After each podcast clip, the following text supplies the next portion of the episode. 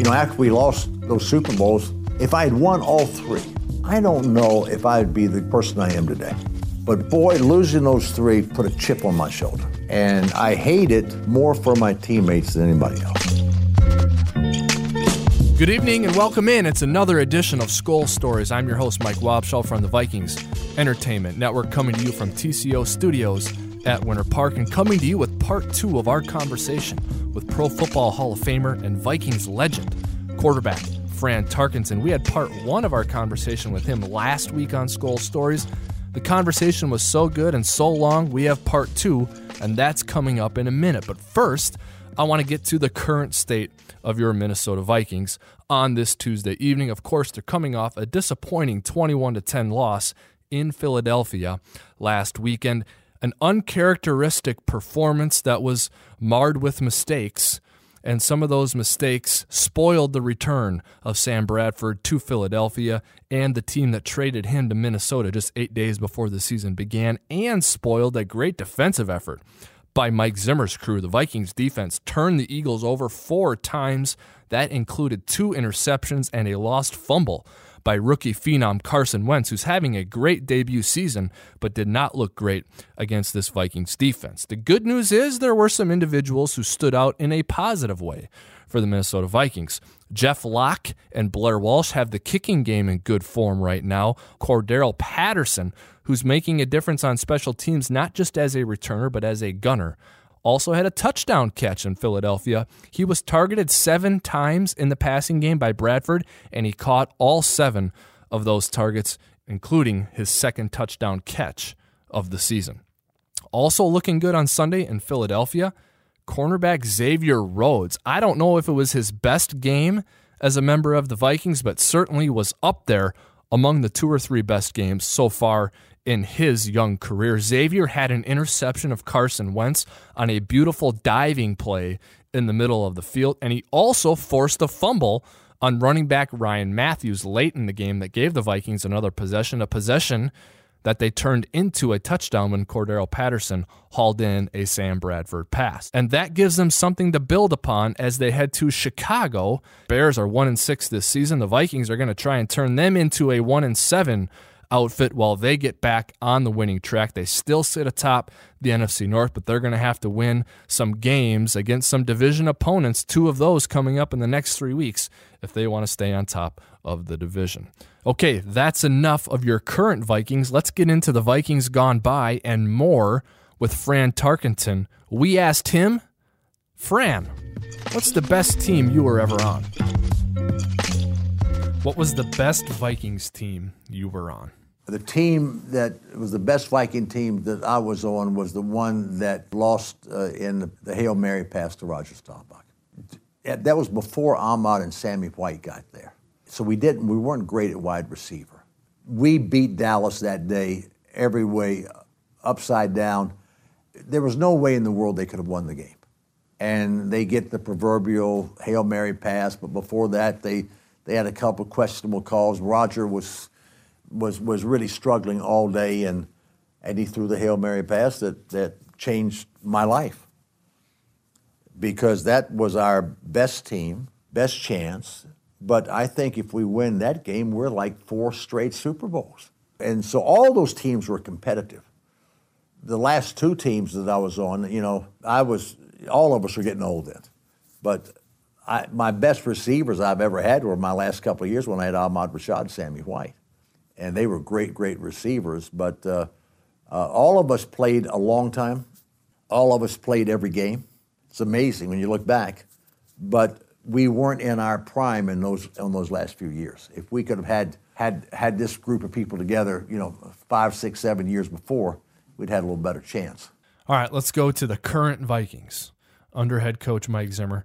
Tell me what you like about the way they're structured with Mike Zimmer, who's the head coach, but his forte is defense. He's got Norv Turner, of course. His forte is offense. He's the offensive coordinator, and he's been a head coach. Tell me what you think about the structure here that Mike Zimmer leads.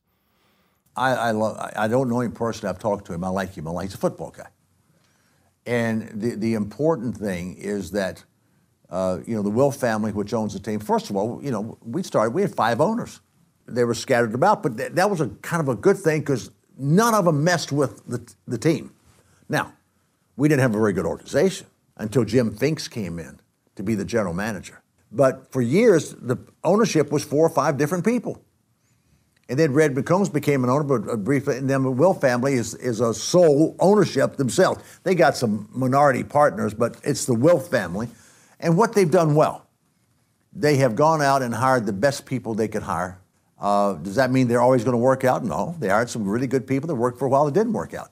But they, they brought in Mike Zimmer. Mike Zimmer's a football guy. He's a football coach, uh, you know, and that's what he loves and that's what he is.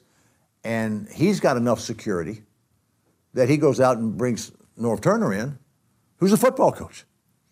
And he's been a head coach, but he brought him in because he thought he was a great offensive coordinator and they could work. And I'm sure, I'm not there, but I'm sure Zimmer is so smart. He's going he wants his offensive coordinator to go run the offense and he's going to run the defense and he's going to be the overall guy. I, I think that works for us. And, and, and I, I, I think the, our general manager, who I don't, I've never met, but I've talked to a lot, and uh, I think he's I think he has built a scouting organization that goes out and, and does a good job of evaluating players, understands we got to we got to build a team through the draft. That's how you sustain and build. And I think they've done a good job of that. And you know, it goes in cycles. You know, a few years ago, when we were, you know, you know, winning division championships, and the Wilf family had just come on board, I thought we had the best roster in, in football.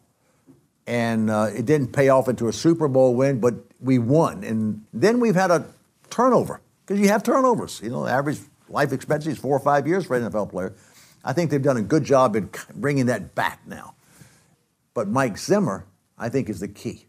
If you don't have a great head coach that's a football coach, that's what he's done. He's not a politician. He's a football. He understands that he's got to have players. If he doesn't have players, he can't coach the players up. And and he goes out and gets a veteran staff that's a good staff, but they, coaching does not win without great players. And so, but we've made some really good draft choices. We've got some players that can rush the passer. We got some skilled players that can go and get, get a football. We're building that package. Is this the year? I think we're probably a year away from being as good as we can be. The balance between the natural talent that one has and then the work ethic that one also has to get some of that talent to come to the surface. Where do you think you fell in in terms of striking that balance? I'll tell you this right now. It, it, it, everybody that gets drafted to the National Football League has the ability to play football. They can all throw it. Uh, they all got, uh, you know, uh, athletic skills, leadership skills, and all those things. Uh, but you cannot measure all the other stuff, right? Uh, Ryan Leaf had more ability than Peyton Manning ever thought about having. He was bigger, stronger, faster than Peyton. He could throw it farther, throw it harder, could run faster, and so forth. And they all, Indianapolis almost took Ryan Leaf but they took Peyton. And the second pick was San Diego, took Ryan Leaf. How'd that work out? Tom Brady was a sixth round draft choice, playing Michigan. They benched him his senior year, didn't even give him a chance to his senior year for Drew Henson, who had all the stuff, right? Joe Montana was a third round draft choice. John Unitas was a free agent. All of them can play, but you got to look beyond the play. But the scouts say they're looking for the big, strong arm. He can make all the throws. He's big, he's strong, he's this. So they overlook Russell Wilson because he's 5'10. They overlook Fran Tarkenton because I'm six foot barely. And I'm a third round draft choice. And Joe Montana's a third round draft choice, and all these other things. I, I think that the people that are drafting quarterbacks never played quarterback. How do they know? How do they know what a quarterback's like? I know. I lived it. And I've told, you know, I've told Spielman up there and I've told other people, if I owned a team I'd go out and find me an ex great quarterback. Not me. I'm not. I'm not for sale. But I'd, I, I, I want you to go out and look at all the quarterbacks, the, the, top 25 quarterbacks in college football. I want you to go out and meet them and see them and, so, and come back with some recommendations because that's who knows quarterbacks. More coming up after the break with former Viking Fran Tarkenton. But before we go to break, a programming note on how you can join a current Viking join host Mike Mussman along with defensive end Everson Griffen at Clives in Champlin on Thursday at 5:30 p.m. for a live broadcast of Vikings Country. You could win some great prizes including tickets in the Miller Lite Lounge at US Bank Stadium. Visit vikings.com slash Vikings Country for more info and a full schedule and stay tuned for more Skull Stories.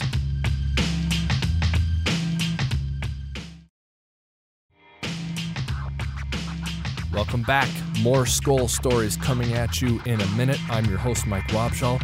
Before, though, I want to tell you about this. You like to wear your Vikings emotions on your sleeve, literally? Well, 2016 exclusive inaugural season gear is at the Vikings Locker Room store. Open at US Bank Stadium. For novelty items and apparel, visit the official Vikings Locker Room store at Mall of America, US Bank Stadium, and online at VikingsLockerRoom.com. Let's get back to our man Fran. Here's more from our conversation with him.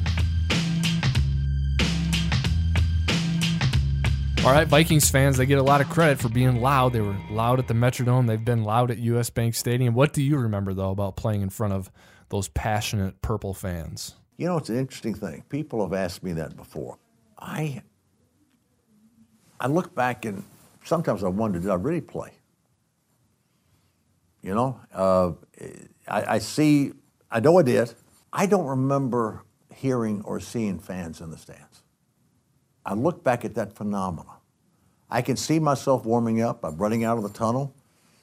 I, I can tell you what plays happened, what part of the field. I could I, I can visualize everything that happened in Old Met Stadium, where it happened, or at Sanford Stadium at the University of Georgia. I don't remember hearing or seeing the people. And I guess, and looking back, that I was so focused on what we were doing, and so that I didn't hear them cheer or boo uh, I didn't, I wasn't aware of them. And I look back, I guess that's a good thing.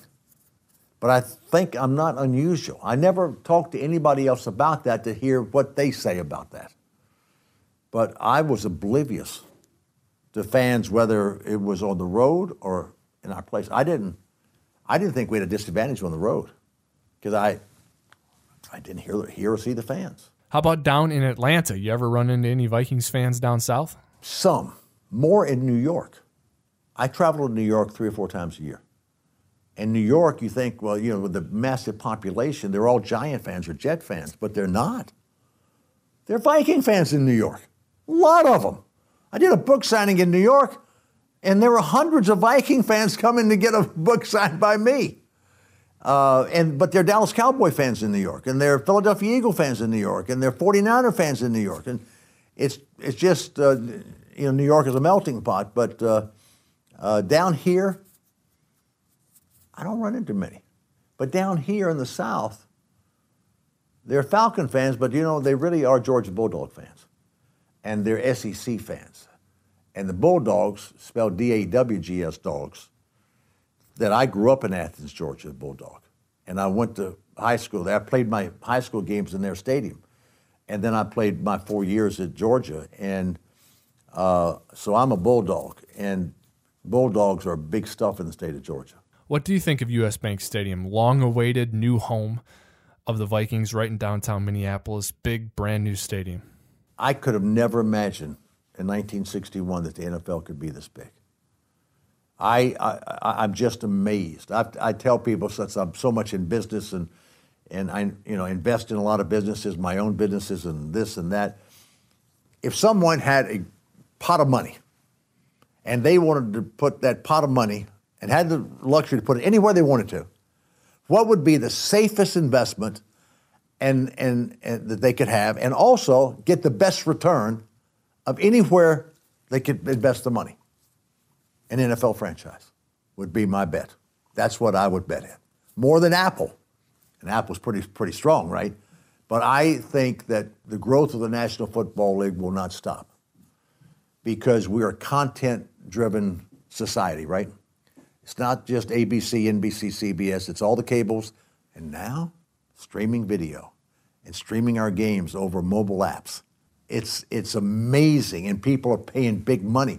And you look at a company like Time Warner, which I'm, I'm very close to. They, you know, that's, that's where old Ted Turner started with Turner Broadcasting, a big part of Time Warner. They are winning the war with content, with HBO, uh, with basketball. They're one of the only only television powerhouses that are not in the NFL.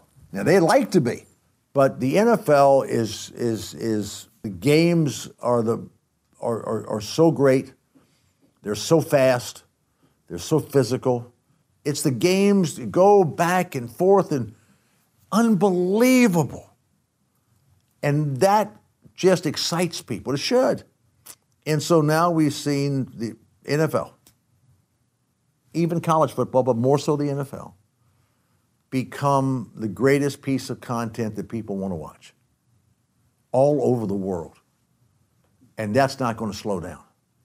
They're going to pay more and more money for the rights to be able to televise NFL football. When that day comes, when the Vikings do win the Super Bowl, what's that going to mean to you? Well, it won't replace the sorrow that I've had that we didn't win. We played, I, I, got to play in three at the end of my career, and I played in one where I was healthy, the Miami when I, I was healthy, the other two, I wasn't. That has never left me. Bud laughs at that, but Bud has a way, he can, he can remove it. I can't remove it.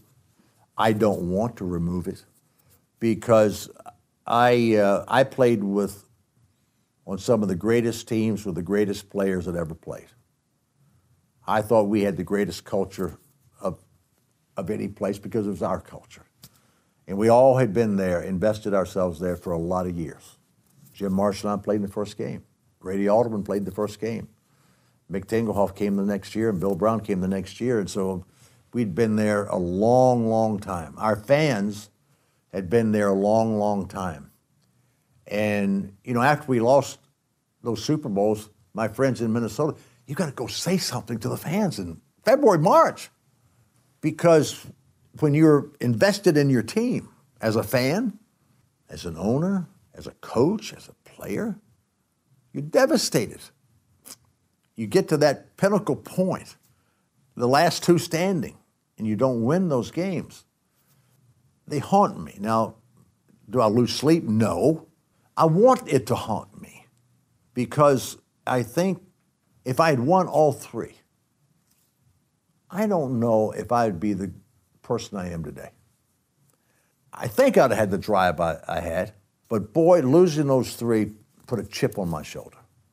I still have a chip on my shoulder about it. And I, uh, I hate it more for my teammates than anybody else.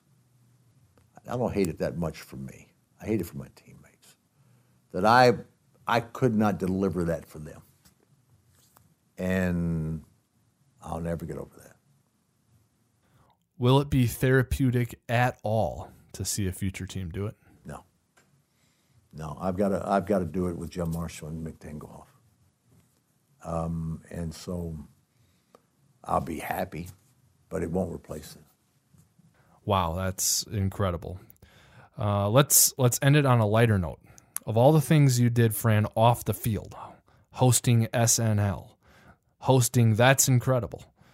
What are the things you remember the most, or what stands out to you from that part of your professional life? Please, Lord, help guide Fran Tarkenton so that he will not humiliate himself like he did in the Super Bowl.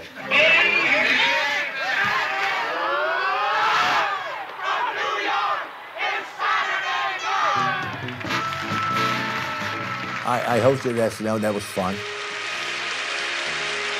This is Eldrick Tiger Woods, and Eldrick is an accomplished golfer. That's Incredible was boring, but I made it fun because I got to be with great friends with John Davis and Cathy Lee Crosby and all the crew, and so. But it wasn't my world. Monday Night Football, I, I had no fun in that. It wasn't my world. Uh, Dandy Don and I were longtime friends, and it was fun to be with him. But I didn't like I didn't like that that part of it. I like building businesses. I like helping people. Uh, my lifetime has been as an entrepreneur. I had a paper route in Washington D.C. when I was seven years old. Uh, when in college, I you know I, I worked uh, on, on farms outside of that chicken farms, forty dollars a week. Uh, I sold life insurance while I was going to University of Georgia. I've always worked, and I stayed in Minnesota for two years and worked for Wilson Truck System, and then a Holden Printing Company, and I worked. I did speeches for twenty-five dollars a night, uh, and then when I was 25, 26, I started building my own own companies, and I I keep building them, I keep expanding them, I keep learning, and the most fun outside of of, of 24 years of high school football, four years of college football, and 18 years of pro football. Outside of that, business is every bit as, as thrilling to me, and I can do it now at 75. And uh, I, I, I love that. I, you know, around this office, we're doing unbelievable things, technology, and I would bet 70% of our people are under 35 maybe 60, 50% are under, under, under 30. And, and watch these kids work and create, and we empower them to, to let those skills and come out and build. Back in the old days, you know, it was the boss and everybody else just did what the boss said. Business has changed. It's not about the boss. You've got to get the input and cooperation from all the people I tell them, I want you to think, create, and use your skills, which are different from my skills, and we blend those skills with a 75 year old, with a 25 year old, and we're doing great things for small business entrepreneurs. And that has been as close to the camaraderie and, and, and, and the and the and the urgency of winning a game on a Friday night or a Saturday afternoon or a Sunday night that I've ever had. Does it match it? In many ways, it does. It's not the, not the surge you have on, on Friday night high school football or Sunday afternoon NFL football, but it's pretty damn good. And that will do it for our conversation with Fran Tarkenton and for this episode of Skull Stories. We thank you for joining us. If you want to hear that again or hear more from Fran, including part one of the conversation, you can check out the on demand section of KFAN.com. And of course, you can go to Vikings.com where we have every episode of Skull Stories there waiting for you to come and check it out. We also have a bunch of other great Vikings content on Vikings.com. We encourage you to go there and check it out. And if you haven't already, download the Vikings app, and all of our great content will be delivered straight to your favorite mobile device. On behalf of Skull Stories producer Nate Vaughn, I'm your host, Mike Wobschall. We thank you for listening. Have a good night.